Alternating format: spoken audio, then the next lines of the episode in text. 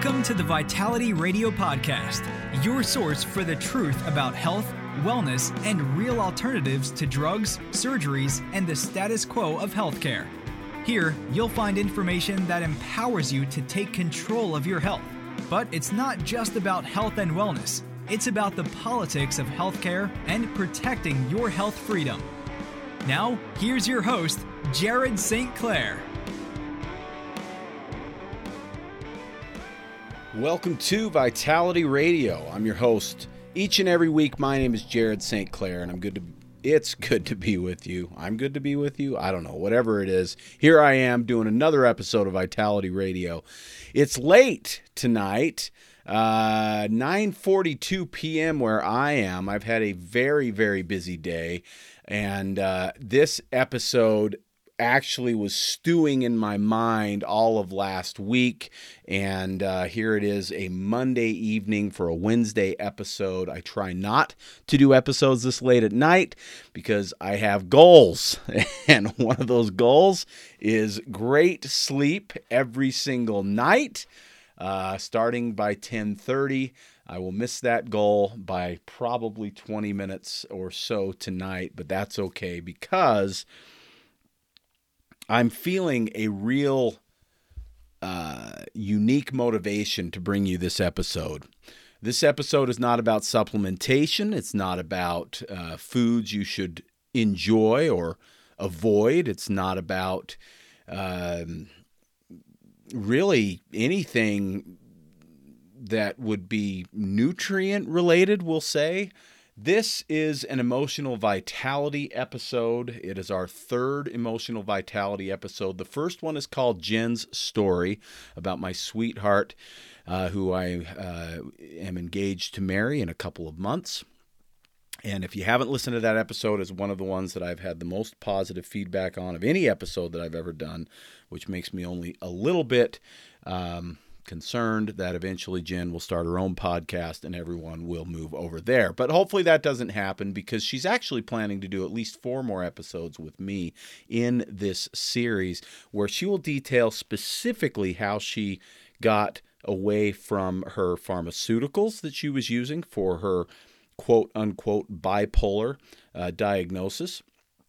She'll talk about how she shifted her diet, how she shifted her mindset, and various other things that she did to go from being a anxious and depressed individual who had been addicted to uh, opiates for a decade and had lost at love, we'll say, a couple of times. Um, and, you know, a lot of the things that a lot of us go through in this life, but the biggest thing being just basically feeling broken.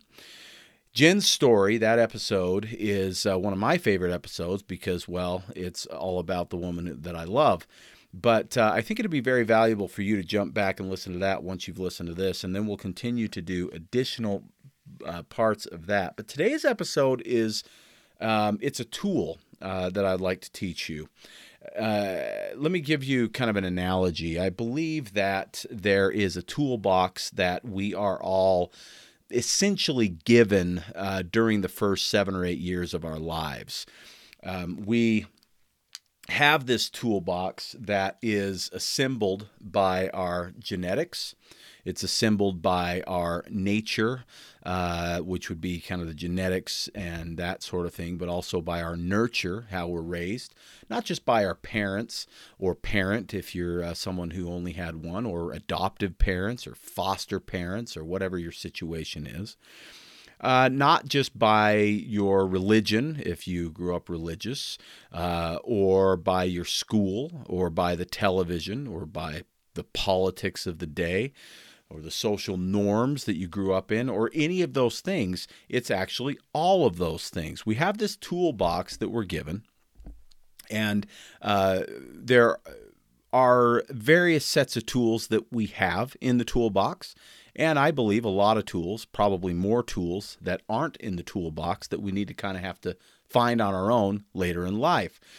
We are largely programmed. Uh, neuroscience has uh, determined at this point that roughly by the age of seven, uh, our subconscious mind is kind of set on many of the belief systems that we'll carry with us throughout the rest of our lives. We may change some of those beliefs, we may shift around a little bit, and frankly, we can change all of them if we choose to, but most of us hold pretty steady to a lot of the things that we just were taught, trained, indoctrinated with, whatever. And some of those things, many of those things, have a lot to do with how we feel about ourselves. Are we going to be a happy person, a frustrated person, an anxious person, a depressed person? Well, a lot of things can happen in life, and not all of them in the first seven years for sure. But I believe that those tools that were given in those first few years are really incredible keys uh, to uh, kind of give us an idea of, you know, what we're capable of, or, or maybe it's what we believe that we're capable of at that point.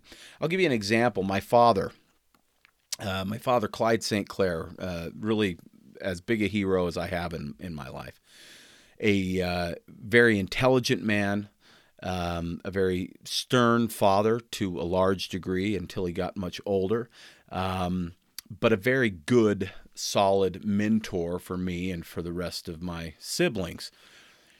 But he came about becoming the kind of father he was because the toolbox he was given by his own father was largely empty in terms of being able to show affection, uh, be a loving, supportive, um, uh, uh, effective but not brutal um, in his discipline and all of these types of things. He grew up with an alcoholic father that was very abusive, both mostly emotion, emotionally and um, verbally, but also physically at times. And he grew up in abject poverty, really, uh, for most of his, his childhood. And he essentially escaped home at 17 years old to go to uh, the military because he had to get out of there. And he essentially vowed to himself that he wasn't going to be the kind of father that his father was. Now, he's a different kind of father than I am, but I learned a lot about fatherhood from him. And maybe the best thing I learned from him is that I didn't have to be just like him. I could be my own version of what a, you know, quote unquote good or effective father is. And of course, I am a father of, you know, four. Uh, I've had two children that uh, I got from my second marriage, as stepchildren that I also love. And um, I recognize, looking back on things, that I haven't been the most effective father in many cases as well. But I think, I hope that I took what he taught me and added to it in many ways to become maybe um, a, you know a, a, little more complete set of tools, I guess. But you know, if you go to fix something and it requires a uh, certain type of screwdriver or you know a certain size in your ratchet set, and you're missing that, well, you can spin and spin and spin and spin and never get anything done. And you can try to fit a straight screwdriver into a, a Phillips head, and you can kind of get it to crank a little bit sometimes if you've got the right size, but you're likely to strip the screw and spin and spin and spin and spin, right? The right tool really, really matters. And this tool that I want to share with you today, I think, is an incredibly powerful tool. It's the tool of curiosity. Now, everybody knows what curiosity is, and we've been told that it killed the cat, but I can tell you that it can save your life. And I don't exaggerate, uh, it's not hyperbole, we'll say. Um, curiosity can be your greatest ally. It can be an incredible tool. And I'm going to go through a few things. There are three people who are uh, essentially uh, have played a role as mentors of, of a kind to me. Um, he's been on my show twice. His name's Lamont Wilcox. That's the first guy we'll talk about. He came up with what he calls the FLY program or Neuro Auto Associative Programming. A really incredible human being and a friend that I consider to be uh, very dear to me. He spent a lot of time talking to me and Jen about how to kind of get out of our own way, essentially. And curiosity was a big part of the toolkit that he helped to uh, provide us with a, a, tool that I, I don't think I don't think Jen had a lot of it in her toolbox, we'll say, or a very effective uh, piece of curiosity in hers. I may have had a little more in mine in some ways, um, certainly on the business side, but probably not so much on the personal development side as I go back and look. There's also another, uh, a, kind of more of a peer, I guess you could say, because she learned this stuff from Lamont at the same time that we were learning it. And her name's Rachel Anderson, also a good friend of mine and a wonderful human being. She and I learned this at the same time, but she really latched onto it. And it became kind of one of her mantras, it seemed, that curiosity was the key. And the more I use it and the more I recognize how powerful this tool is, the more I believe that she's absolutely right. And then someone I don't know, unfortunately, I'd love to meet her one day because I admire her in a hundred different ways, but that is the singer Jewel. Now, if you don't know who Jewel is, not right now, wait until the podcast is over, uh, but then, you know, turn on Spotify or go over to YouTube and play a few of her top songs. And the first song she ever wrote, Who Will Save Your Soul, is a lot about her saving her own soul. And it's a powerful, powerful thing. Now, today's episode is going to have a lot of stuff from Jewel and a lot of stuff that I learned from some combination of Lamont and other students of Lamont, like Rachel. And I want you to recognize this, and I think this is really, really important. I'm not just going to talk about this thing and tell you how great it is and how much it's improved my life. I'm going to tell you exactly how to use this tool of curiosity.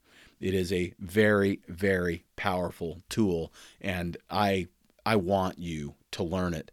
Um, I have learned it in deeper and better ways. Uh, the lo- longer I go along, the more I go along, the more curious I become, and the better I am able to recognize my own, um, you know, the own pit, uh, what's the word, pitfalls uh, that are in front of me uh, that keep me from progressing to where I want to be.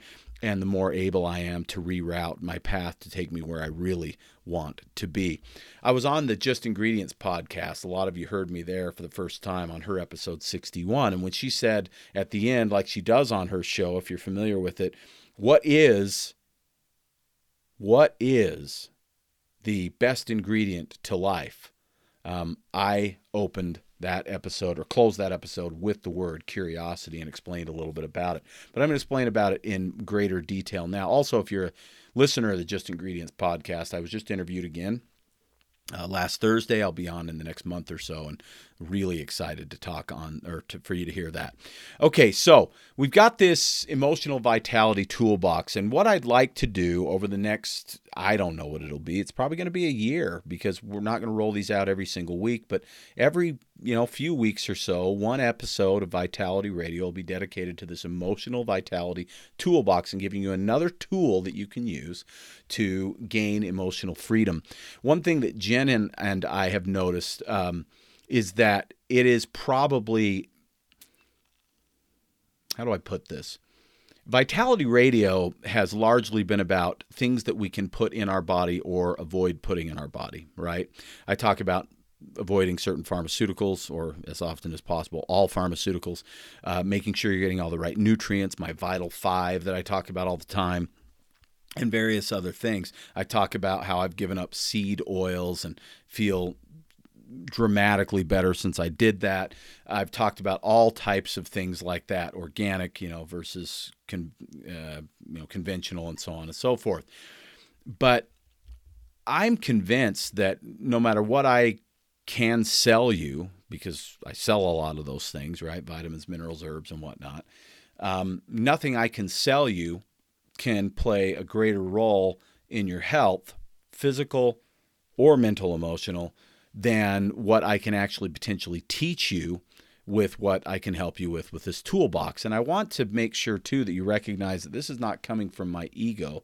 This is coming from simply just personal experience and recognizing what the power what power I now hold to dictate where I go in my life based on the information that I've received. And it's not that I am some guru. I'm not Tony Robbins or even Lamont Wilcox or any of these other people. I'm just a guy who, thank goodness, figured out some stuff with some help from some amazing human beings who also figured out some stuff. And I just want to essentially pay it forward and share it with you. These are not things I can sell you. These are things that I hope to teach you, and I hope you'll take them uh, and use them to better your life and, and teach them to people who you love as well. So, today we're going to focus on this first tool in the toolbox that we're going to talk about on this episode is going to be curiosity. And again, very specific details on exactly how to use it. So, whether you're happy, depressed, have kids, grandkids, or don't have either, if you're in a relationship or you're single or you struggle with relationships or you've had a great relationship, I don't believe there's anybody listening to this episode right now that can't use this tool in a big way and certainly better than you probably are now. Maybe there's a few people that really have this figured out, but I can tell you that I've been using it in ways that I never used it before over the last few years, and I don't. Th- I think I'm just barely unta- uh, tapping its potential. I guess is the way to put it. So now today I am going to intermingle largely the story that I've learned from Jewel. I'm going to link to the Joe Rogan podcast where Jewel is on, and I'm going to highly recommend that you spend whatever you need to spend to get a hold of her book, Never Broken. It is a powerhouse of literature. It's her autobiography, and she tells you how she dug herself out of the deepest hole you can almost imagine uh, to become a, you know, not just world famous 30 million albums sold superstar, because all that's great. But we also know that people like that in their life all the time, right? She became a happy person after being a depressed and anxious person, and she did it for herself. So there's going to be a lot about Jewel, but there's also going to be a lot that I learned from Lamont and from my friend Rachel and from my my own personal experience and certainly experience of my sweetheart Jen as well.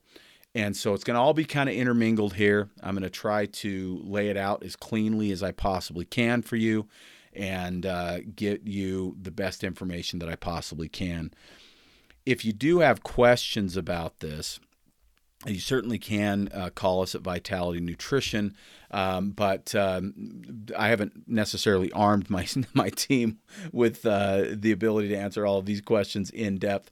Uh, but uh, we do have the availability of some coaching uh, that we can help you with at Vitality. If you're interested on, in, in this side of stuff, the emotional vitality thing, we can help you with that as well. You can call us about anything you hear on the show, of course, at 801 292 6662.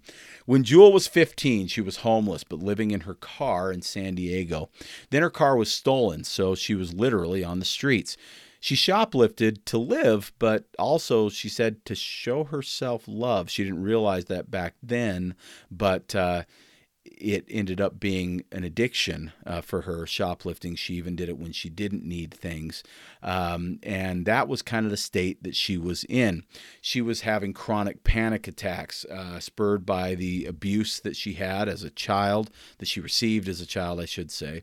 And, you know, eventually ran away at the age of 15. Um, all of this was kind of her, you know, state of affairs at this point. And, I think this is a really important thing to kind of lock in on here. She had nothing no money, no therapist, no drugs, no vitamins, no herbs. She figured this out on her own.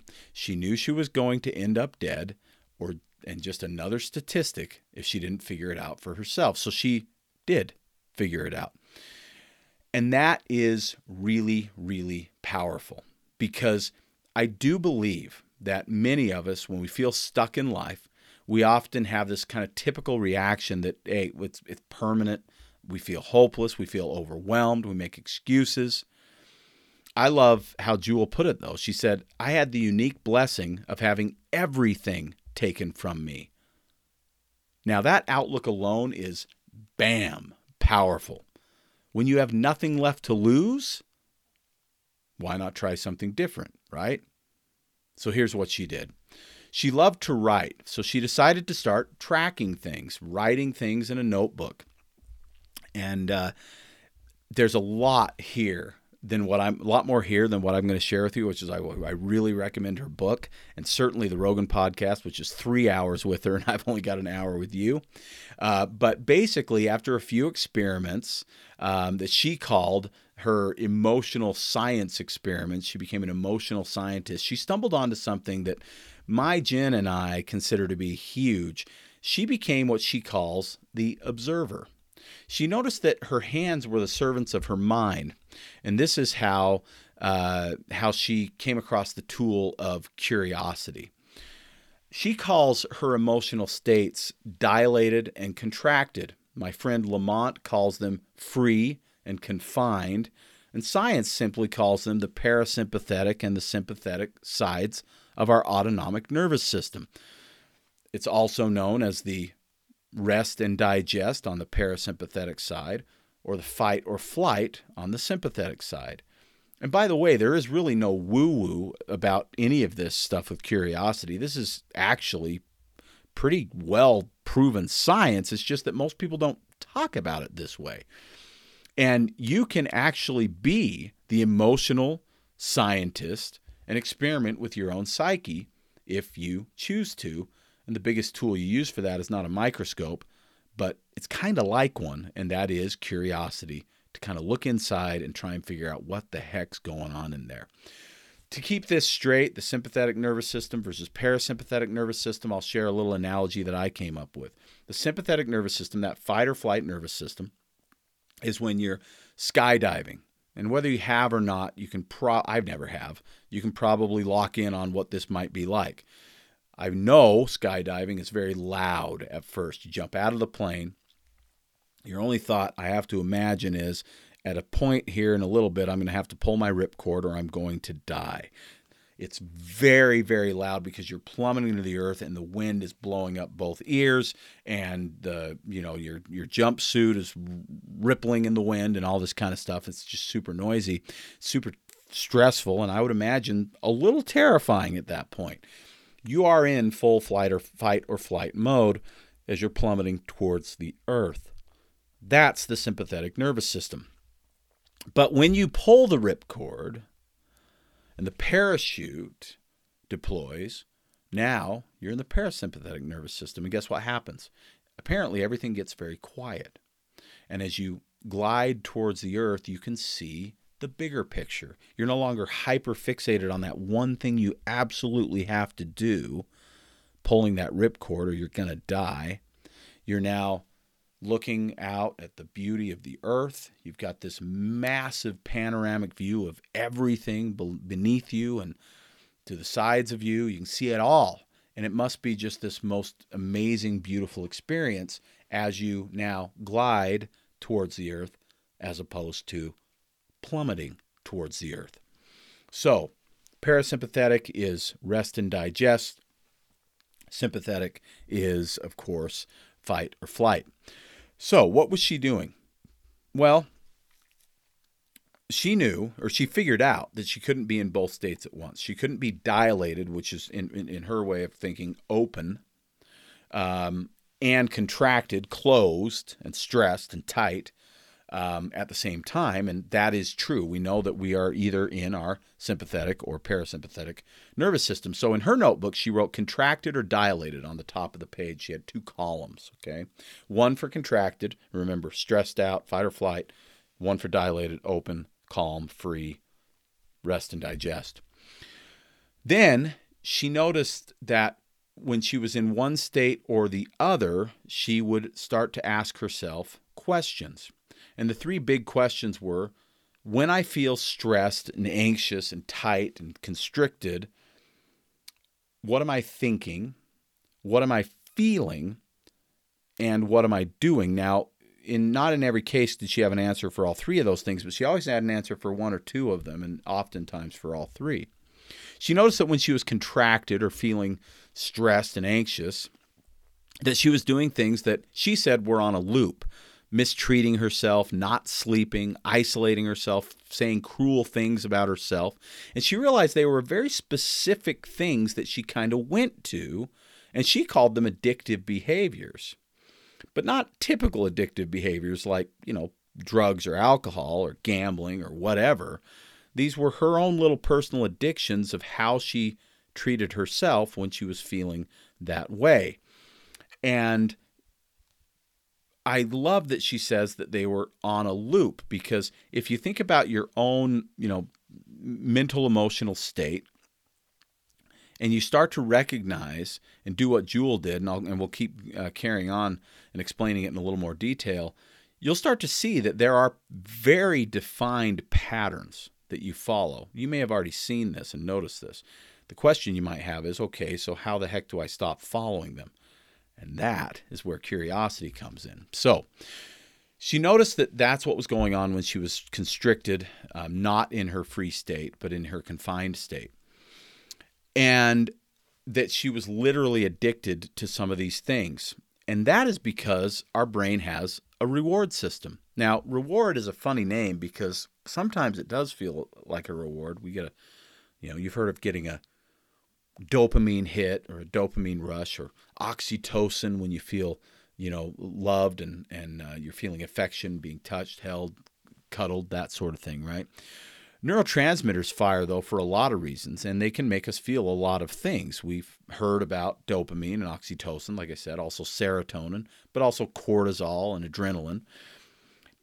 We won't get into what all of these things do or how they work. Suffice it to say that our subconscious mind does what it thinks or rather what it has been trained to do to a large degree by us, but in some cases also, um, again, when we were little children. So that is called, if our subconscious mind is kind of taking the wheel, it's called neurological autopilot. And you've caught yourself, if you're a driver, you've caught yourself driving down the highway and you're not asleep, but your mind goes somewhere else, and you're driving along, and all of a sudden you sort of become aware that you've missed two or three or four exits and you didn't even realize you missed them. But you didn't kill anybody, you didn't run yourself off the road. You're good enough at driving, you've done enough of it that the subconscious mind can keep you between the lines and you can drive down the road and pretty much zone out and most of the time do just fine. A more simple example would be just tying your shoe. Remember how hard it was to try and figure out how to tie your shoe. I had a devil of a time of it when I was a kid. But once you figure it out and you've got it down, you don't have to ever have to think about tying your shoe again. Your subconscious mind just handles that task for you. Your physical body does the job, but your subconscious mind remembers exactly how it's done. And like I said, I love that she said that she was she she had these things on a loop. When she felt that nervous tension and anxiousness and everything it was all on a loop. She was in a pattern. We get caught in these brain patterns. Lamont calls them our mental maps that don't serve us because our brain our subconscious mind not our conscious mind thinks that it is serving us. Now is that confusing at all well, think about it. I just talked about driving down the road. Yes, your subconscious mind is serving you by not getting you killed when you zone out on the freeway. That's great. And it's serving you when you can tie your shoe in a jiffy without even thinking about it while also having a conversation with your partner while you're getting ready to go to work. That autopilot thing is real and it's estimated somewhere around 80 plus percent, maybe as much as 95 percent, depending on where I read or who I ask, of the decisions we make every day are autopilot decisions, basically, our subconscious mind just handling things for us. It's kind of cool, except that it doesn't always work in our favor. Sometimes it works to our detriment. I would say probably oftentimes works to our detriment. So, our subconscious mind is giving us what it thinks we want even if that doesn't feel like a reward. And that all has to do with how neurotransmitters fire in the brain.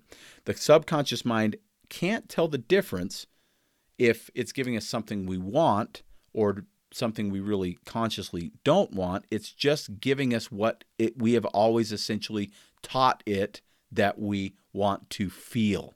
So if we're constantly feeling stressed out and anxious, we're training our subconscious mind that that's how we want to feel. And so it will find things to be anxious and stressed out about. If we're constantly feeling lonely, depressed, uh, you know, uh, of the victim, whatever it is, our subconscious mind will help us actually feel those things on a consistent basis. And we consciously can take charge and can dictate to our subconscious mind that we actually don't want that, but not if we don't recognize it when it's happening. And that's the key to how Jewel did it. Now, there's lots of ways to do this, and Lamont teaches actually a little bit of a different way. But there's kind of some magic in both, and I'll probably get into a lot more of, well, I know I'll get into a lot more of Lamont's teachings as I do these shows. But the way that Jewel did it, I think, is kind of magical. And maybe it's just because it's fascinating to me that at 15 years old, she figured this out with no mentor, no money, no nothing but her own innate wisdom, which you probably heard me talk about before on Vitality Radio. I put a lot of energy into innate wisdom. I believe that we know what is best for us if we listen. And that's what she did. It's really, really cool. So, if your subconscious mind can't tell the difference of, you know, a, a reward you want and a reward you don't want from a neurotransmitter standpoint, and you keep eating up the rewards that it serves, then it will keep bringing more of that to your plate. So, contrary to how Jewel was in her confined state, or contracted state as she calls it, when she was in her free or dilated state, she was thinking things like, Tomorrow will be a better day. I can rather than I can't. And she would find herself playing music, walking in nature, having her feet in the dirt or sand, and she was feeling free, hopeful, energized. So remember, she was asking herself, what was I thinking? What was I feeling? What was I doing? And this is where some of the magic is. She would contrast the two things. She would notice that her body was feeling something, anxiety in this case, and she knew that that meant that she was contracted and kind of tight and stiff and not open to you know, learning or anything else. She was just in that fight or flight mode. And when she recognized what her thoughts were that took her there, or what her actions were that took her there, or what her feelings were that took her there, or some combination of those three, then she was able to stop. And as she said, put a gap. If there was a thought she could think the thought, she could then stop it, become the observer, and ask herself, Do I want to keep feeling that thought or thinking that thought? Now, this is really, really interesting because she discovered exactly what she was thinking, feeling, or doing every single time that she was in her free or confined state. She had a map to her own subconscious mind and a guidebook on how to reroute it to where she wanted to be. So now she realized several things. First, once she felt confined, as I was saying, she could, if she chose to, take herself out of it by thinking or doing something that always made her feel free. Because remember, she had both sides of the ledger, so to speak. She had that contracted state, and she also had that dilated state.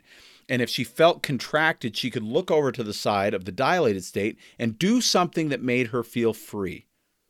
Put her feet in the earth, play a song, whatever it was that in her case always made her feel calm. She was a she she said she had this incredible attraction to nature. So largely she would grab a hold of natural things, um, you know, be outdoors, looking at the sun, the sky, the trees, and so on. And she would be able to stop, put a little gap, observe what she was doing, and make a choice to do something differently if she chose to. It sounds really simple, right? And actually, on paper, it kind of is. We get to choose to tell ourselves that it isn't simple, though. We get to choose to ignore our ability to change direction, to pull the ripcord, or we get to choose freedom. Now, don't get me wrong, it is a practice, but everything is a practice. And to get really good at something, it requires practice. And the more you practice it, just like everything else, the easier it becomes. And eventually, I promise, it can become second nature. I'm not there yet. It's not 100% second nature for me, but it's kind of close. I do find myself questioning it just about every single time when I feel that confinement. Jewel said something fascinating that could seem absurd on its face, but I believe it's really brilliant. Once I learned that my anxiety was my ally, she said, and really became my best friend, I was able to use it to realize that I didn't have anxiety because there was something wrong with me. I had anxiety because there was something right with me. My body was telling me that I felt anxious because I wasn't being authentic. I had just participated in something that didn't agree with me. Now she's going back to those thoughts and feelings and doings that she was doing when she felt those things. When she was doing those things or feeling those things or thinking those things, it wasn't her authentic, calm, happy self. It was her sympathetic nervous system going crazy because she was taking herself down paths that weren't comfortable for her, and yet her subconscious mind kept giving her that reward. So she used anxiety as her ally, her best friend. Just imagine that. Just imagine that. If your anxiety could be the way you get out of your anxiety, if your depression could be the way you get out of your depression, I believe that it can. In fact, I know that it can. She asked herself when she felt anxiety, What was I just thinking? And then she would write it down and she would ask herself, Am I willing to stop engaging in that thought? And if so, what could I replace it with? And then she'd jump to the other side of the ledger and replace it with something that pulled her out of that state, that sympathetic fight or flight state, and pulled her back into her free, open, dilated state where she wanted to be. That is power. And it is power that every single one of us can wield. The power of curiosity allows us to stop listen to our own thoughts, observe what we are doing, thinking, or feeling, and if we choose, change it right there. Because the first part is curiosity, recognizing that you're going down a path that doesn't serve you. And the challenging part, I think, after that is choosing to not keep going down that path. Replace the thought with something that serves you. You can make your own map. And anxiety and depression, even addiction, they can all be your guide to your own healing and authenticity. Perhaps the most powerful thing that I can share with you today is this you are not broken. I don't care if you're addicted to something, I don't care if you've been diagnosed or labeled as mentally ill, like my sweetheart Jen was labeled as bipolar, and you may know this by now, but I told her when I first met her, you're not bipolar. You might have symptoms, but you aren't bipolar. I don't care if you can't get out of your own way with finances or relationships or whatever else your circumstances might be. You are not broken. You are never broken. I love how Jewel puts it. A soul is not a teacup. It cannot be broken. It can only be buried and hers was buried under years of abuse, resentment, addiction, abandonment, and homelessness. What might yours be buried under? I know that mine was buried under plenty after two divorces and many other things that I alluded to um, on a Facebook post that I wrote a few days ago. I know my Jen's was buried under plenty of stuff too, but interestingly enough, when we met, I could see something sparkling underneath the surface in her, and she could see something sparkling underneath the surface in me. Isn't it funny how at least I've noticed, we are often so much more willing to give grace to others, you know, people we care about, our kids, our uh, spouse, our parents, aunts and uncles, friends, whatever it is, than we're willing to give to ourselves. When we learn to observe and we learn to see what takes us to our confined state, and by contrast, what takes us to our free state, we have the ability to observe and make a little gap between the thought and the action. We can respond instead of react. We can reroute our subconscious maps. That is actually neuroscience. It's called neuroplasticity. Jewel said another couple of things that I thought were very insightful and happy. She said, first off, you need to refuse to die without figuring out how to be happy. Now, she probably is talking about the potential for suicide that some people have. But I happen to know two people, my grandpa and grandma St. Clair, that didn't refuse to, they, they did not commit suicide, but they did die without finding happiness. And that is so incredibly tragic because I believe that everyone can. Everyone can, regardless of what your circumstances are. And I believe that the power of curiosity, that power tool, can absolutely be the first and most powerful tool in your toolkit to get yourself from that confined, fight or flight, always feeling overwhelmed state to calm, rested, and ready to be happy. The other thing Jewel said that I thought was amazing is willingness was my greatest ally. And I think there's real truth in that. Are you willing to do what it takes to get there? Does this seem impossible? Because I will admit, I don't know what hopeless feels like. I don't. I've never felt that. There were times after my second divorce that I felt like it was a, I'll say, pretty long odds that I was ever going to end up married again. But I also knew that I, I wanted to be with somebody. I wanted to have, you know, my someone to do life with. I wasn't sure it was going to happen, but I think in the back of my mind, I always thought it probably could and would. Well, I knew it could. I just don't have hopelessness in my DNA, I guess. I don't know. I, maybe I was born with a toolkit that's a little more full than some people's. I don't know.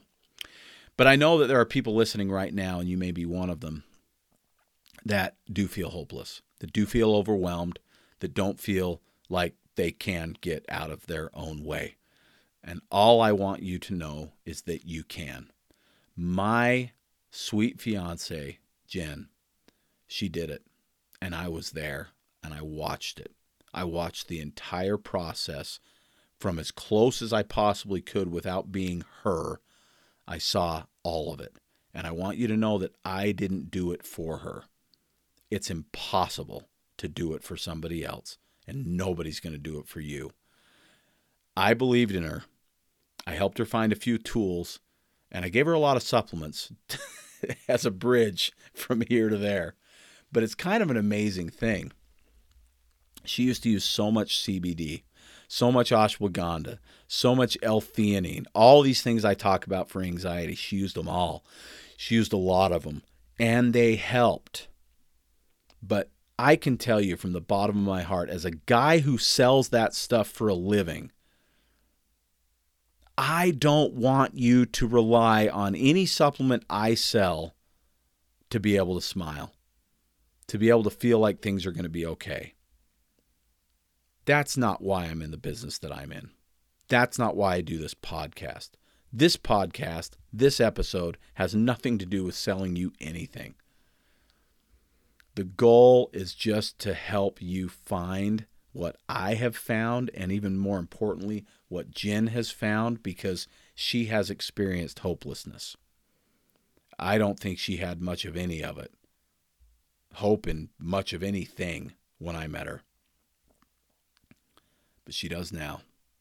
And everybody that sees her smile on Facebook or Instagram or wherever that's known her all her life is like, what happened?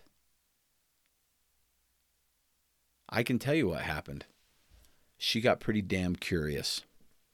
She looked inside. She sat in silence. She did some really amazing, emotional, scientific experiments.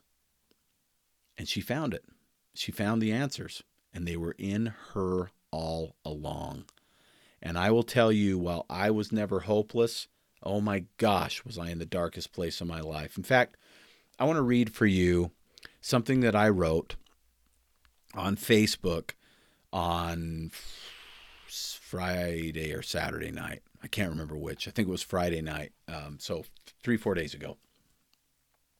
It's kind of long. I hope you'll indulge me, but it, it and I it had nothing to do with um it has everything to do with what I just shared with you, but I wasn't intending to share it with you uh, during this episode. And right before I started recording, I thought, oh, maybe I should read that. It got a whole lot of traction on Facebook. a lot of people comment. I even had a gentleman uh, private message me and, and uh, ask me for a few more details because he's going through some tough stuff right now. Regardless, I think there's power in it. I think there's value, and I'd like to share it with you. And it will teach you that although I love this Jewel method, it can be done many, many ways. Curiosity is a multi tool, and I have found silence is one of the best places to use it. So I'm going to read this to you now. I'm 51 years old. I have four kids, two stepkids, two grandkids, and two more coming very soon. I've been divorced twice. I'm getting married again in January. I've started multiple businesses or branches of my core business. I've failed hard in many of these attempts, but I've also become very successful with my store, my website, and my podcast. I've been cheated out of, I think, about $500,000 in my life through embezzlement or some other various way of having things stolen from me. Um, I've tried, I, I've hired maybe 100 people over the years, most of which didn't work out and didn't stick around for very long, but some of which are absolutely incredible people and are still with me today. I've made some unbelievably short sighted decisions that have cost me much more than just money. I have struggled with my own demons, and I still do sometimes. I have a listening audience that refers to me sometimes as a guru, a genius, Dr. Jared, or even a godsend. I've been called a charlatan, a huckster, a snake oil salesman, and I've even had two people so far say that they hope I would die. I have often not come through for the people that I care about the most. I have been a true friend, but sometimes have also been a neglectful one. Through it all, I've maintained a smile on my face and a penchant for laughter and making others laugh as well. I've been around the block a few times and I've learned a lot, but one of the things I have always struggled with is this being still and listening to my own inner voice or my innate wisdom, as I just stated it. I believe and have always believed that we are being guided. I believe that we have been designed with innate intelligence that can and does tell us things that we couldn't have understood on our own intellect. I also believe that in my case, I have done an excellent job of not knowing when I'm actually being guided or not listening and simply letting my ego or my desire to just get things done take the wheel. Lately, as I have contemplated a third marriage, a very popular podcast that some say is their favorite, thank you for those of you who say that, and this thing called being a grandpa, I've chosen to sit in silence a lot more. My sweet Jen even laughed at me today because I said something about being quiet, and she said, You can't stand to be quiet. Well, until recently, that was very true. And most days I've got music on or a podcast or I'm talking or something. But I have always wanted to have, yeah, to have that stuff going on in my life, have noise, sound, something. And uh, two of my greatest uh, sources of joy have been music and being educated. So I listen to stuff that gets me excited about things. And I don't think it's a bad thing, but yeah, silence wasn't really my friend. What I have failed to learn until just the last couple of years is that silence is a fantastic classroom. Right now, I'm sitting in my daughter's bed, on my daughter's bed in the house that I grew up in. I'm here all alone, and there is no music and almost no sound whatsoever. I must admit that there have been times in my life when I didn't want it quiet because I would find the silence to be too reflective. But now I embrace the silence sometimes. Probably not often enough, but on nights like tonight, I can learn a lot. It was just very recently that I decided to change the tra- trajectory of my life by asking this amazing woman of mine to marry me. As reality has set in on that, I have recognized that no matter how incredible and resilient this relationship has become, it's still not a sure thing. Nothing much is. So I've been listening, sitting in silence and just feeling things out. I'm learning from myself. I'm hearing things in my soul. When the silence breaks and I put the music on, I am learning from the lyrics. Today, two songs that I have heard dozens of times spoke to me in pretty dramatic ways. I'm learning to be patient. That's a funny thing because I've been told that I am one of the most patient people, excuse me, people on the earth. Truth is, I'm very patient with others, but not always so much with myself. I'm learning to truly allow others, especially my children, to be who they are, to make their mistakes, and to sometimes not even necessarily want me around all that much. And to be mm, mostly okay with that. As I sit and listen and contemplate, I feel an urgency. And as I listen in silence all alone, when the sound of life comes back and I am surrounded by people once again, I know better what to do and how to serve them. Lately, my love and I have maybe 10 to 12 people who've come to us for help. They see two happy people who understand some things about health, physical and mental, uh, that they haven't learned yet, and they ask for us to teach them. Some are very sick. Some are potentially facing divorce. Some are facing addiction. Some are having a faith crisis. Some are feeling abandoned, and others are feeling nearly hopeless. Jen posted pics of our engagement and family pictures with her kids and grands recently. The most common comment was, It's so good to see you so happy, Jen. You know, when I met her, happy wasn't a word one would have used to describe her. Now, she genuinely is. When we met, hopeful wasn't a word people would have chosen for either of us, at least when it comes to a romantic relationship. When we met, I was in the darkest chapter of my life, and she wasn't doing much better. She was listening, though. She was looking for guidance. She says that when she met me, I was a literal answer to her prayers. My ego was ready to accept that, but it wasn't ready to accept that she might also be the answer to mine. Maybe because I hadn't been praying much at that point, but mostly because I thought I was better than her. At least that's what my ego and my mind told me. Like I said, it was a dark time. I'm not proud of it. But the first time that we talked, I knew I was supposed to be in her life, and at least for some degree, to some degree, I knew why. I was there to show her how to hope again. I was there to make her laugh and smile and believe that she could actually be happy. I just didn't think I was going to be, I, I just didn't think it was going to be long term with me. Because even when I was in my darkest hour, I never lost hope. Maybe I didn't hope for lasting love anymore, but I hoped for redemption and peace of mind. I never stopped smiling, and I believe that is one of my superpowers. I highly suggest cultivating that as your own. Smiling and laughing are some game changing behaviors. I was there to teach her to smile effortlessly, as she now does. Over the last couple of years, but especially since last Thanksgiving, I've been listening a lot more to my inner voice and to her actual voice, not just hearing words, but truly comprehending their meaning. It's impossible to explain the phenomenon that we have experienced unless maybe you have felt this way too. In the last year, I've been relieved of all doubt about where she and I will end up. The only concerns that I have left are on the periphery, mostly regarding our kids. What I do not doubt anymore is us and how we will lean into the challenge and fight through any and all of it together.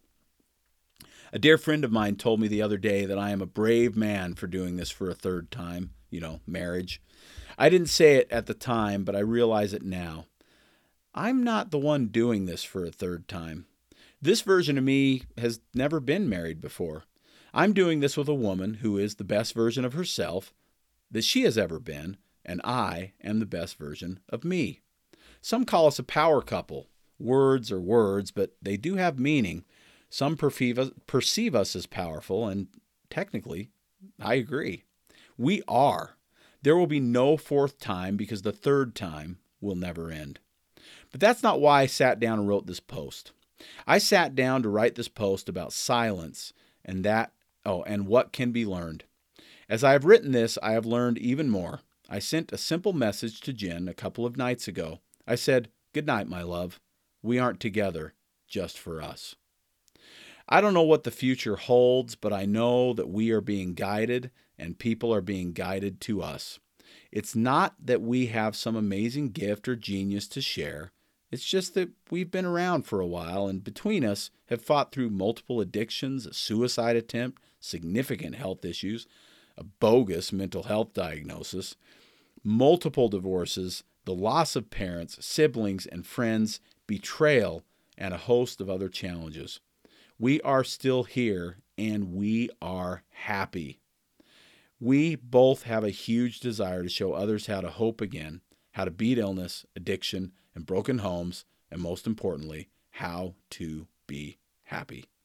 Sitting in silence, I have learned so much about who I really am and a great deal about why I'm really here.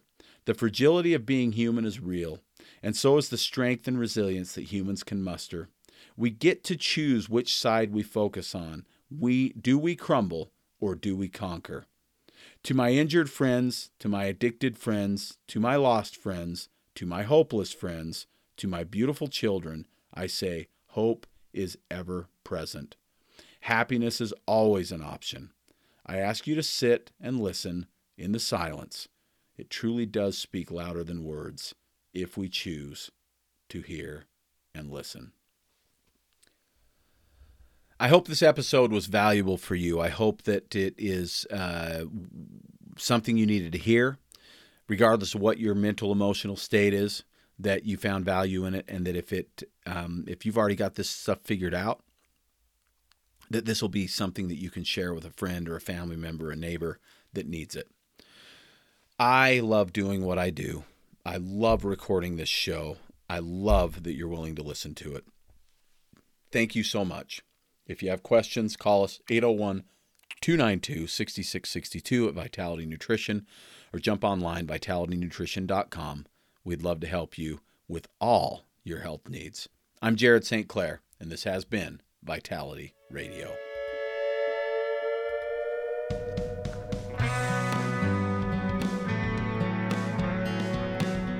You've been listening to the Vitality Radio Podcast. Enjoy your week. In the meantime, Jared will be feverishly searching for the latest nutrition info to educate you on and wading into mounds of propaganda to help steer you through it. Vitality Radio is researched and written by Jared St. Clair. Our awesome music is by Brian Bob Young. Support Vitality Radio by subscribing and giving us a five star review on Apple Podcasts, YouTube, or your favorite podcast source.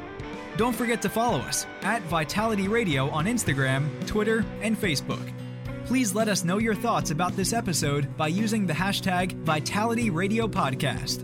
And if you like what you hear, go tell somebody with a share, a screenshot, or an airdrop. Thank you.